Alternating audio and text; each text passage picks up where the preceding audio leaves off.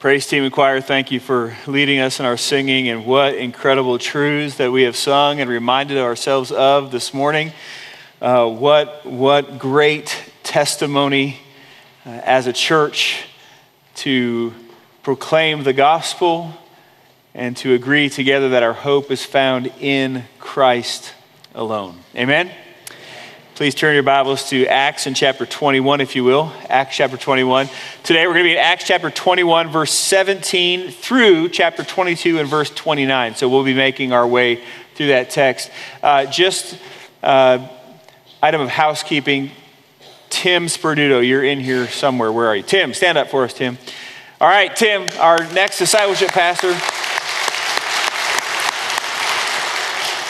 Drove in yesterday, drove all, all day yesterday, and his family will be coming uh, at the end of next week. They'll, they'll, they'll, arrive next Sunday night as they wait for the movers to come get all their stuff. Tim's first official day in the office is tomorrow, and we will do a formal introduction and welcome after his whole family is here, but that won't be till the middle of the month on a Sunday. So we're so glad you're here. He was with us in the first service, he's here all day, and uh, many of you have been able to connect with him already. I know I've seen him talking to a lot of people, and that's a wonderful thing. We're so excited for you to start your ministry here and for the team that God is assembling in our church. So grateful to God for that.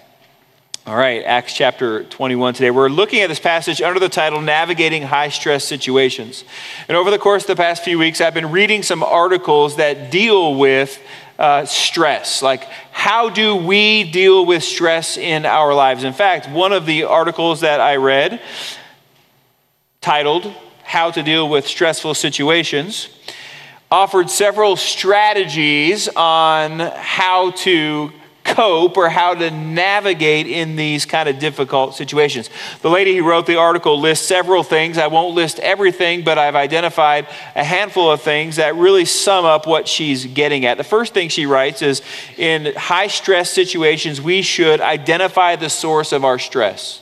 Makes sense, right? We should know what it is actually that is causing us stress. That seems helpful. The second thing she says is have the right attitude.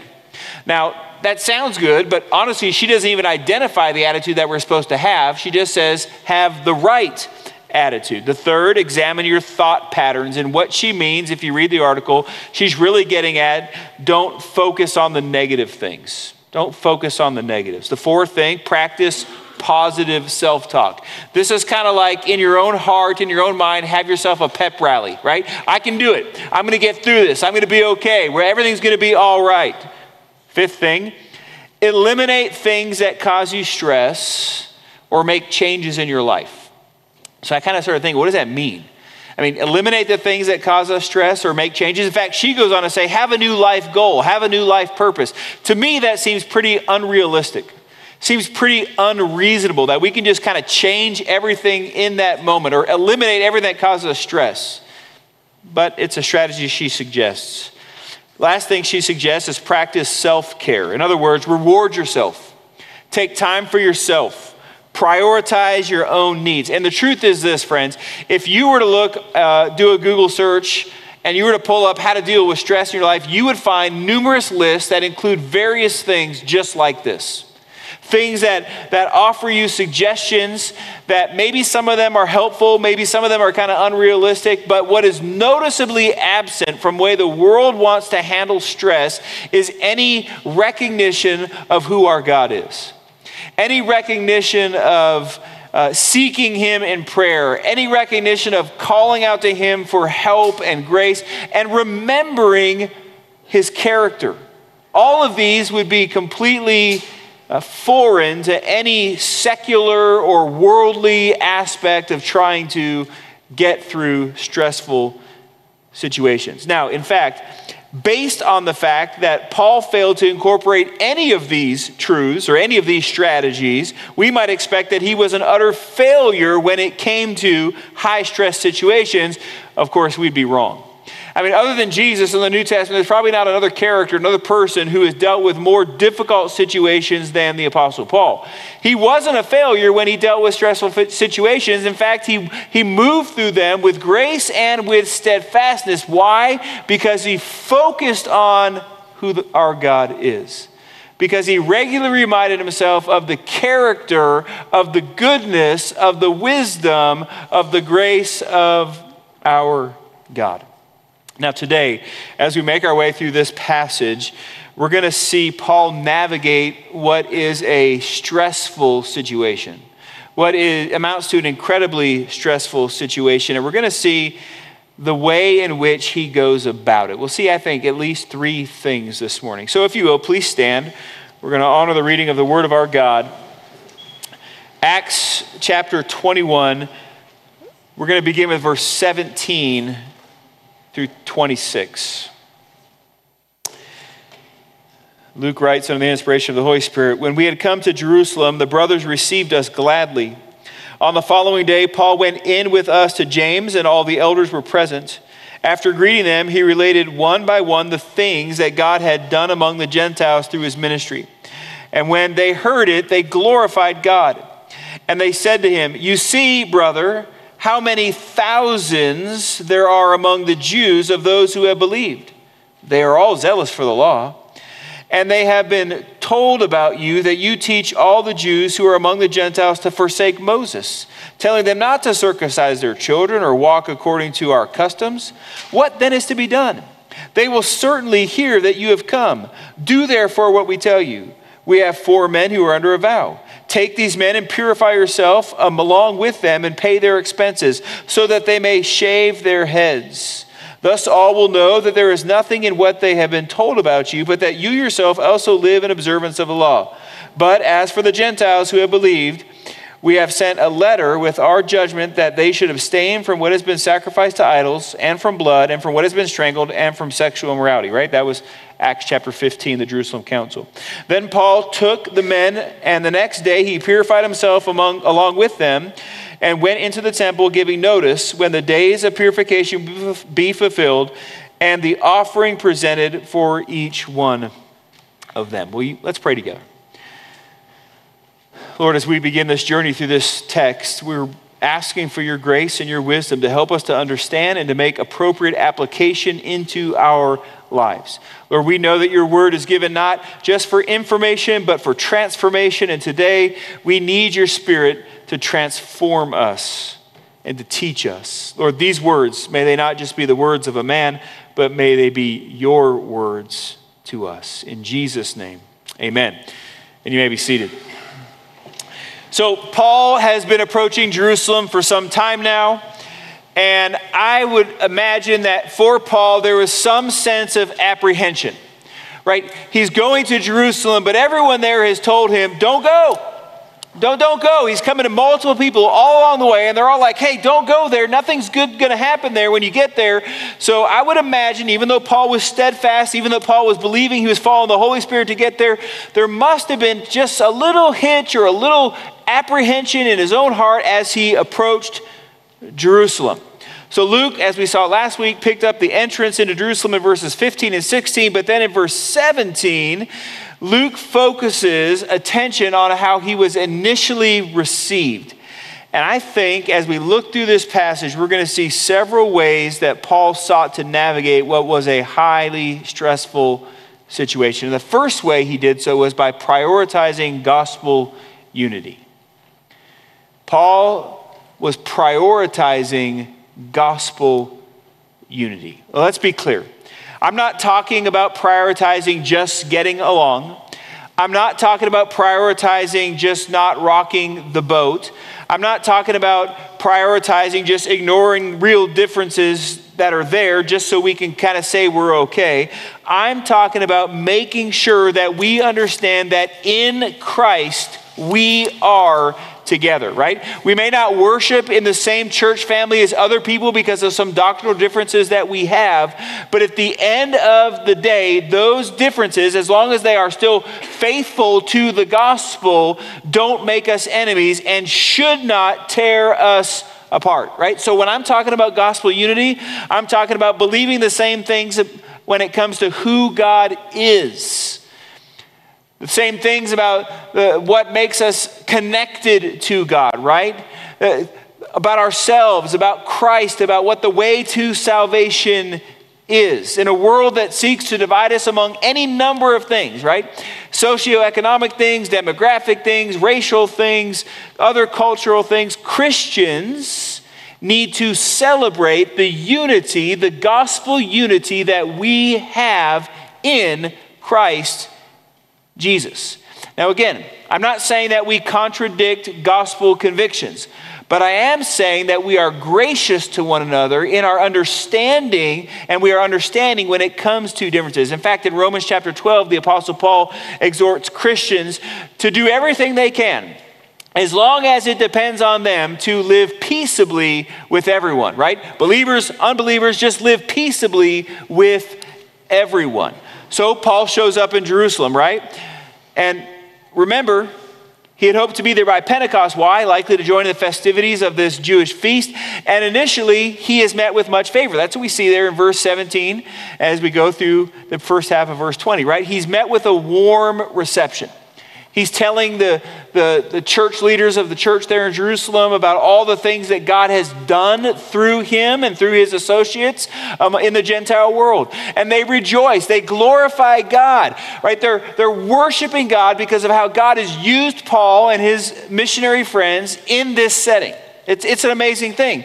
And like they're going and they're going down the interstate in fifth gear. And then all of a sudden it's like they pull it back in a second. And did you notice that big transition there in verse 20? I mean, all of a sudden, it's like, whoa, whoa, what, what, what just happened? You were just glorifying God, but now there is a transition. Let's look at verse 20 again. And when they heard it, they glorified God, and they said to him, You see, brother, how many thousands there are among the Jews of those who have believed. They are all zealous for the law. And they have been told about you that you teach all the Jews who are among the Gentiles to forsake Moses, telling them not to walk in circumcision uh, not to circumcise their children or to walk according to the customs. What then is to be done? So they're rejoicing about God's work through Paul and his friends among the Gentile worlds, but now they transition and it's like everything's coming to a screeching halt. That's great there. We're praising God for that. But now we have an issue here because there are thousands. That's important. That's significant. In Jerusalem, there are thousands of Jews who have believed in Jesus, who have trusted in Jesus, who are following Jesus, and they're zealous for the law. They're zealous for the customs and the traditions of the law. What does that tell us? Well, it tells us the church in Jerusalem is booming, but they're still following some of the customs and the traditions of the law. What do we make of that? So, for some of us, this sounds really odd, doesn't it? Well, wait a minute. They're Christians now. Why are they still holding to this? Well, we have to be careful here. They weren't necessarily holding to it in a sense of a salvific significance way, but they had grown up and this was their culture, this was their life, right? Circumcision and the festivals and the feast, it was just part of who they were. It was part of their identity as Jews, and they were still following those things. Yes, in Christ, neither Jew nor Gentile is under the law in order to be made right with God. But for the believing Jew, the relationship to the law seems here to be a bit complicated. I mean, consider Paul himself. He understood that there is no salvation in the law because no one obeys the law perfectly, right? We've all fallen short. We're all sinners. So we don't, we don't make ourselves right with God by our own obedience to the law. That is very clear. But also, he didn't totally disregard all the customs and the traditions of the law or the Jewish calendar, right? Consider that he wanted to be in Jerusalem by the day of Pentecost. Why? Well, that was a big deal. That was a big deal with the Jews. Not only that, he decided to have Timothy, his missionary associate, circumcised. Not because he thought it would add any salvific influence to Timothy's life, but because it would open up doors for Timothy to serve among the Jews. But not only that, back in Acts chapter 18 and verse 18, we learn that Paul was under a vow. Very likely the Nazarite vow, something that came out of Judaism, something that came out of the Mosaic law. Paul was under this voluntary vow to refrain from some things, to dedicate himself more fully to God. Even as a Christian, he was doing something like this. The same guy who declared that he was free from the law doesn't see it wrong to practice certain aspects of the law in some regards. Why? Because he's understanding that his salvation is secure in Christ alone and not by doing these other things. In his commentary on the book of Acts, uh, president of the Southern Baptist Theological Seminary, Albert Mohler, writes While there is no salvation in the law because we can't keep it, nothing forbids the Jews from following its customs. Now, you may be thinking, okay, well, wait a minute. Didn't Paul write about this into some of the churches? Well, let's think about the, the letter he wrote to the church in Galatia. In Galatia, Paul said, Look, what are you guys doing? Having been saved by grace, are you now trying to find perfection by your obedience to the law? So, what happened in Galatia? Well, Paul was there, they planted a church, people came to Christ, and then Paul left. And after Paul left, these group of people called the Judaizers would have come into the church and they would have tried to undo the things that Paul was teaching. Paul would say that we're saved by grace alone, through faith alone, right? We're saved by grace alone, through faith alone, in the finished work of Christ alone, not because we follow the law. But the Judaizers were saying, yeah, yeah, Gentiles, listen, if you really want to be saved, believe in Christ and then start obeying the law.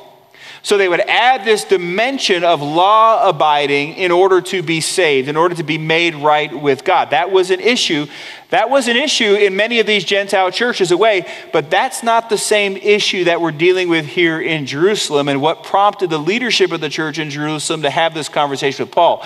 The issue here was there were rumors circling around that Paul was going into, these world, into the world, into the Gentile world, and the Jews who lived in, outside of Palestine, telling them, oh, forget about Moses.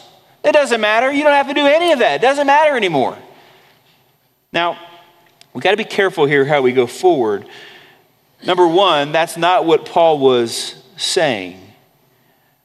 But number two, what's happening in Jerusalem is now the Jews are offended in a sense because the, the believing Jews, not the Gentiles, the believing Jews are offended because they don't know what to make of the rumors they're hearing. What was Paul telling the people? Well, we read about it everywhere he went that Jesus Christ is the Messiah, that Jesus Christ is the one, the long expected son of David, that he fulfilled the law on their behalf, and that salvation is found through him and not through obedience to the Mosaic law, only through faith in Jesus and his obedience.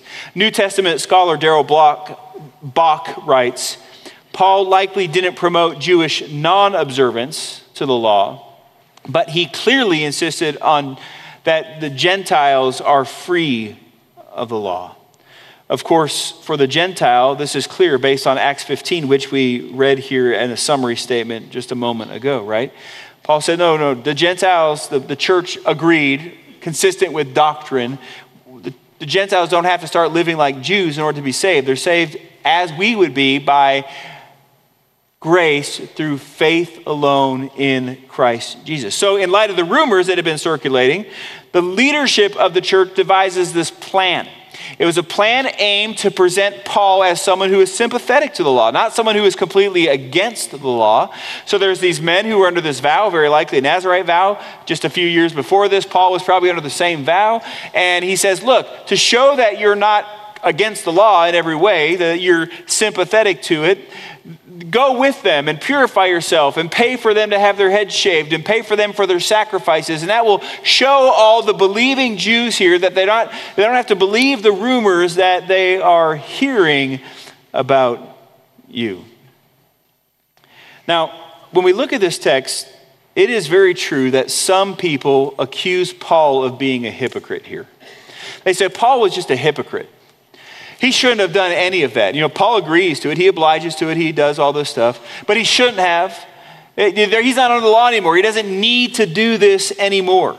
Many people say that the, the leadership of the church in Jerusalem, they were weak. They should have never asked this. This, this shouldn't even been part of the conversation here. But frankly, friends, Paul has already voiced his opinion on the matter.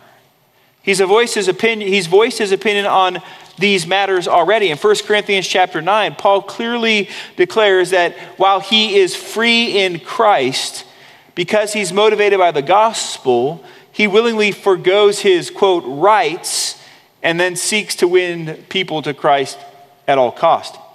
Let me read for you in 1 Corinthians 9, beginning in verse 19. Paul says, For though I am free from all, I have made myself a servant to all that I might win more of them. To the Jews, I became as a Jew. Now, Paul was already a Jew, so what does it mean he became as a Jew?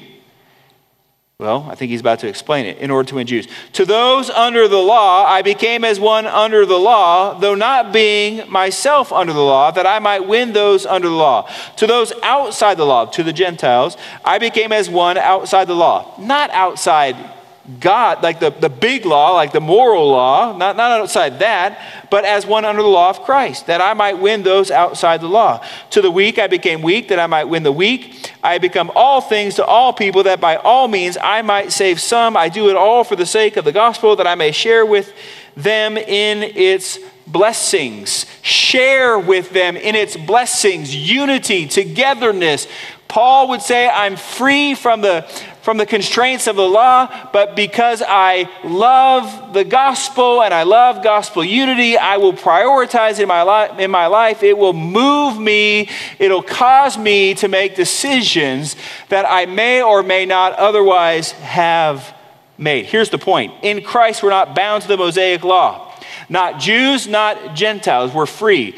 Even still, in this text, and what we see in Paul's practice indicates that it is not wrong or sinful for a Jew to still follow the customs of the law, as long as there is no salvific significance attached to that following of the law. Does that make sense?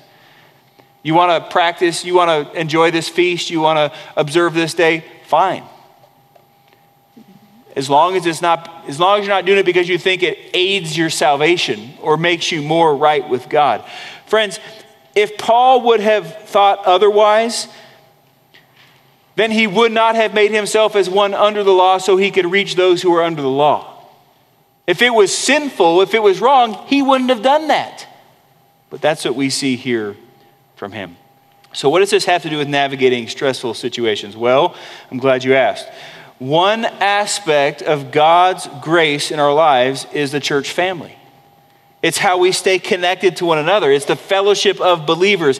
It's the love and the support and the encouragement that we draw from one another as we encourage others in Christ.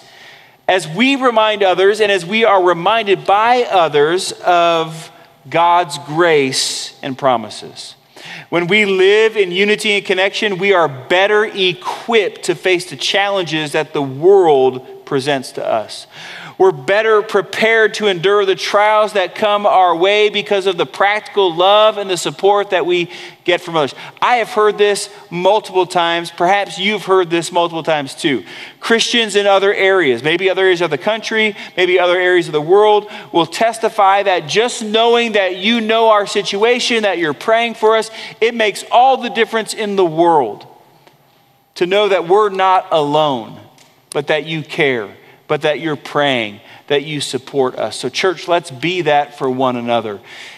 Let's prioritize gospel unity as we navigate through high stress situations. Secondly, let's rest in God's providence.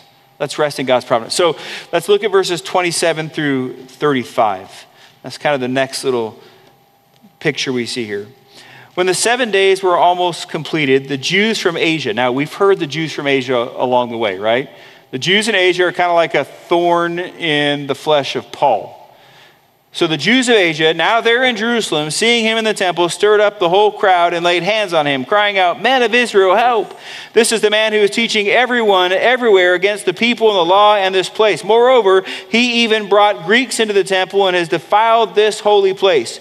For they had previously seen Trophimus, the Ephesian, with him in the city, and supposed that Paul had brought him into the temple. Then all the city was stirred up, and the people ran together. They seized Paul and dragged him out of the temple, and at once the gates were shut. And as they were seeking to kill him, word came to the tribune and the cohort that all Jerusalem was in confusion. He at once took soldiers and centurions and ran down to them. And when they saw the tribune and the soldiers, they stopped beating Paul. Then the tribune came and arrested him and ordered him to be bound with two chains. He inquired who he was and what he had done. Some in the crowd were shouting one thing, some another. And as he could not learn the facts because of the uproar, he ordered him to be brought into the barracks. And when he came to the steps, he was actually carried by the soldiers because of the violence of the crowd, for the mob of the people followed, crying out, Away with him. Now, friends, in high stress situations, which this clearly is, we have to rest in God's providence. I mean, things are happening fast here. I mean, all of a sudden, it, this turns chaotic. It turns dangerous. It may be Paul's willingness to appease the Jewish believers in the way that the church leadership encouraged to do. Maybe that helped with the church with the believing Jews, but not with the unbelieving Jews. And they didn't care. They just wanted Paul dead. So the Jews from Asia, those who have caused these hardships, those who have plotted against him before, they now accuse Paul of teaching against the people, teaching against the law, teaching against the temple and then even breaking the law by bringing a Gentile into the holy places of the temple. And this, of course, riles up a crowd, and everyone's upset. And I mean, as the text read, Paul was at risk of dying here. Like, this is serious. So serious, the commotion, the Roman tribune gets word of it and sends soldiers, centurions, centurions command an army of 100 people, a group of 100 people. Could have been 200 soldiers that come and, in a sense, rescue Paul. However, don't think that he was trying to rescue Paul. He was trying to save himself, the tribune, because he knew that he didn't want to deal with the uproar that was there. Well, not many of us have been in such situation like that, maybe not that stressful. But what we see from Paul is that he is resting in God's providence. That's what brought him to Jerusalem in the first place. He's trusting in God. He is resting in God's providence, his care for him and for the situation, right? That's the whole reason why he was there in the first place. Even when everyone said, don't go, he said, no, no, this is where God's leading me. I'm trusting here. Trusting in God's care. And by the way, in God's providence, people who are not Paul's friends and people who do not worship the one true living God rescue Paul. So the question is how is it that we trust or rest in God's providence? Well, it starts with knowing who God is, it starts with knowing his character. It starts in understanding that, that he is sovereign and that he is good. It includes trusting in the fact that God uses all things for our good. Whatever we face in life, God is using it for our good. He, he's for us, He's not against us. It's banking on the fact that God is wise. It's banking on the, on the fact that God is loving, on the fact that since He did not spare His own Son, but gave Him up for us all, that He will continue to work on our behalf. Look, this doesn't mean that nothing bad happens in our lives. This doesn't mean that life's never going to be difficult. This doesn't mean that we're never going to face trials or, or, or tests, no. But it does mean that in the pain, that in the difficulty, God is working for your joy. And He's working for your good. And He will not forsake you, but He will ultimately bring you home. Look, here's the fact sometimes God's providence is hard. If we believe that God is sovereign, that God is sovereignly caring for his creation, if we believe that he is providentially working in our life, sometimes the situations in our life are difficult. The Puritans wrote about this. They talked about the bitterness of God's providence. Had a friend talked with a few weeks ago on the phone, a pastor friend, who, uh, whose wife is facing a very serious illness. And as the pastor spoke on the phone, he just wept and said, I, I don't know what I'm going to do. I don't, I don't know that she's going to make it. And he said, I'm just trying to trust God. And, and I, I trust his providence. And even though his providence is hard right now, I'm looking to his promises. I'm looking to the hope that he gives. Friends, this is the book of Ruth.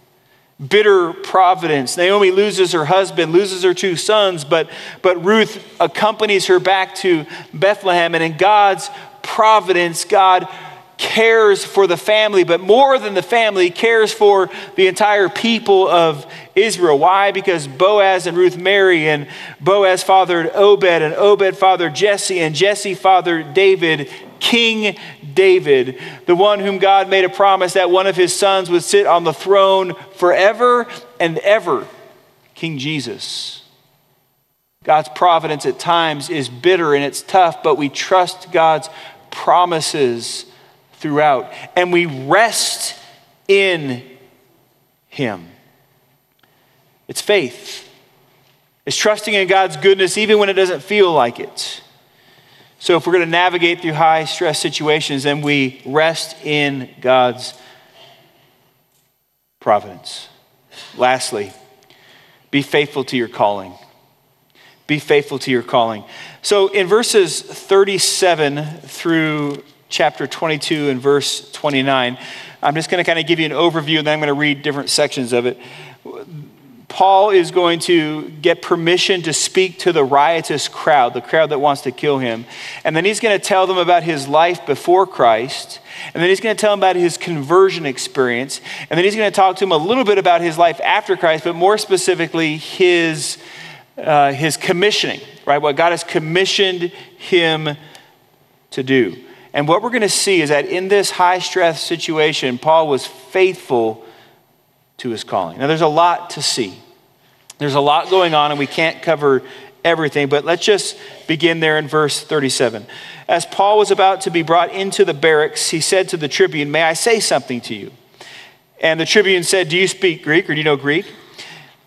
Are you not then the Egyptian who recently stirred up a revolt and led 4,000 men of the assassins out into the wilderness? So the tribune is thinking, Oh, okay, this guy is Greek. He speaks Greek. He, this must be who he is. Well, wrong person. Paul says, No, no, I'm a Jew.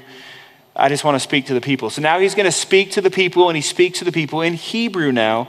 22, verse 1 Brothers and fathers, hear the defense that I know that I now make before you. And when they heard that he was addressing them in Hebrew language, they became even more quiet. And he said, I am a Jew born in Tarsus in Cilicia, but brought up in this city, educated at the feet of Gamaliel, right? So everyone knew who Gamaliel was, the leading Pharisee. Everyone knew who he was. In fact, a lot of these people may have recognized Paul from his days living as a Pharisee, persecuting the church. And that's what he goes on to say here. He says, Look, this is what I was doing. I was persecuting Christians. I was going out, I was hunting them down. In fact, when, when, when pers- when Christians were being persecuted, when they were being stoned, I was there giving my approval. In fact, I was on my way to Damascus. The high priest gave me the papers, and I went to Damascus so I could go get some, some Christians, some people who followed the way, so I could bring them back and imprison them and persecute them. And then something happened. Verse 6. And as on my way, I drew near to Damascus. About noon, a great light from heaven suddenly shone around me, and I fell to the ground, and I heard a voice saying to me, Saul, Saul, why are you persecuting me? And I answered, Who are you, Lord? And I said, I am Jesus of Nazareth, whom you are persecuting. Now, those who were with me saw the light, but did not understand the voice of the one who was speaking. And I said, What shall I do, Lord? And the Lord said to me, Rise and go into Damascus, and there you will be told all that is appointed for you to do. So you know the story. He gets up, he's led into Damascus. He's supposed to find a guy named, or a guy named Ananias is supposed to come to him. God approaches Ananias, goes to him. Paul, Saul, at that point, gets his vision back and then has a commission on his life. And we pick up here in verse 17. When I had returned to Jerusalem was praying in the temple, I fell into a trance and saw him saying to me, Make haste and get out of Jerusalem quickly because they will not accept your testimony about me, right? So this is Jesus speaking to Paul years ago, and now Paul is relaying that to all these people who are against him. Paul's like, well, why would it be so against me? I used to be one of them, and I, and I was killing people, and I was giving my approval when Stephen was dying. And, and then Paul relates this last piece of information that Jesus says to him. Go, for I will send you far away to the Gentiles. And that's when the wheels fall off. Now the, the group is in, a, in an uproar again, right? Paul, did you have to go there? Could you just left that part out? I mean, you had the crowd, right? Up until this word, they listened to him. Then they raised their voices and said, Away with such a fellow from the earth, for he is, should not be allowed to live. Like, because he talked about how he is commissioned to the Gentiles, now we can't have this guy. Get, get rid of him. Now, this is a difficult passage, friends. Paul is sharing his testimony, his life before Christ, his, his conversion experience, and what God calls him to. By the way, Paul's, Paul's testimony is recorded three times in the book of Acts chapter 9, chapter 22, and chapter 26. Do you think it's important that we hear it? I think it's important that we hear it. A few things to note God's grace reaches the most rebellious of people, right? Paul was the most rebellious of people, thinking that he was serving God while he was killing followers of Christ. In the midst of his lostness, God broke into Paul's life and changed him. God graciously confronted Paul and turned his world upside down. And not many of us in here are ever guilty of killing another Christian or persecuting Christians, I hope. But we would be in the same lostness unable to find our way to God, and God broke into our lives and saved us and called us to Himself, revealing Himself to us, giving us faith and repentance to believe and to turn to Christ. And note too, Paul didn't hold back. Everything seemed to be going well until verse 21 when he mentioned the Gentiles he had to mention it, right? And here's, here's the other truth no amount of positive thinking or self talk was going to help Paul here through this high stress situation. It wasn't like he could just remove all the stressors from his life. He didn't need a new plan for his life because God had given him a plan for his life. What he needed to do was be faithful to his calling. He needed to rest in God's promise. He needed to prioritize gospel unity, which is what he did. God's promise is that He will always be with us and that His Spirit is our helper. And I think that is especially true when we are living faithfully, seeking to live faithfully to God's call on our lives, right? So, whatever stressful situation that you're navigating right now, remember God's call on your life. Remember that God gives you strength when you're weak. And by the way, uh, just a little bit down from here, we see verse 25. But when they had stretched, so the, the tribune again takes Paul, protects Paul in a sense, but wants to flog him so he can get more information on Paul, see what's really going on. Verse 25, but when they had stretched him out for the whips, Paul said to the centurion who was standing by, Is it lawful for you to flog a man who is a Roman citizen and uncondemned? When the centurion heard this, he went to the tribune and said to him, What are you about to do? For this man is a Roman citizen. So the tribune came and said to him, Tell me, are you a Roman citizen? And he said, Yes. The tribune answered, I bought this citizenship for a large sum, Paul said but I am a citizen by birth. Paul, Paul said, but I am a citizen by birth. Verse 29. So those who were about to examine him withdrew from him immediately, and the tribune was afraid, for he realized that Paul was a Roman citizen and that he had bound him, right? So Paul knows the law. And he uses it to his advantage here. He appeals to the law. He's not, he's saved from the flogging. But friends, what I want you to hear is this. Remember that there is a higher call on your life. Even if the law doesn't protect you, God's call on your life supersedes any other call on your life. So we're to be faithful to our calling no matter what. Prioritize gospel unity, rest in God's providence, and be faithful to your calling. Will you pray with me? Father, thank you for loving us. For this day, Lord, we say thank you. For this day, we, we give you praise. For this day, we worship you. For the hope that we have in Christ and in Christ alone, we say thank you. For his finished work on the cross and in the resurrection, we say thank you. For this church family, we say thank you. And we ask that you would move in marvelous ways today and tomorrow.